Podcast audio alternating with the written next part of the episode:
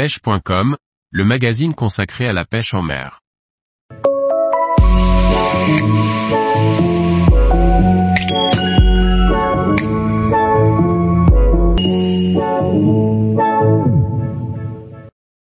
Pêche des poissons blancs au leurre. Subtil, fun et technique. Par Morgane Calu. Pour beaucoup de pêcheurs la pêche au leurre est synonyme de pêche des carnassiers. En effet, les premiers leurres furent créés pour duper les prédateurs. Aujourd'hui, l'offre de matériel est telle que l'on peut traquer au leurre quasiment toutes les espèces de poissons, y compris les poissons blancs. Beaucoup de pêcheurs pensent encore à tort qu'il n'est pas possible de pêcher régulièrement au leurre des poissons qui ne sont pas carnassiers. En France, on trouve de très nombreux poissons blancs, omnivores, voire essentiellement herbivores, que l'on peut très bien cibler spécifiquement en pêchant au leurre.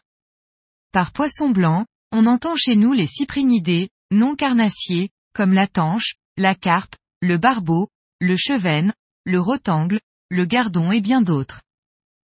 Pour parvenir à les duper, il faudra respecter certaines règles propres à la traque de ces poissons et en adéquation avec leur alimentation et leur morphologie.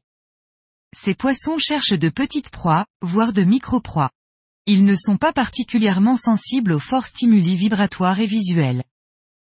Ils sont plutôt attirés par des leurres et proies odorants et, ou au comportement très naturel, qui vont être mobiles sur de faibles amplitudes d'animation.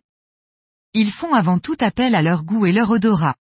Le leurre doit donc être en vie, sur des animations minimalistes.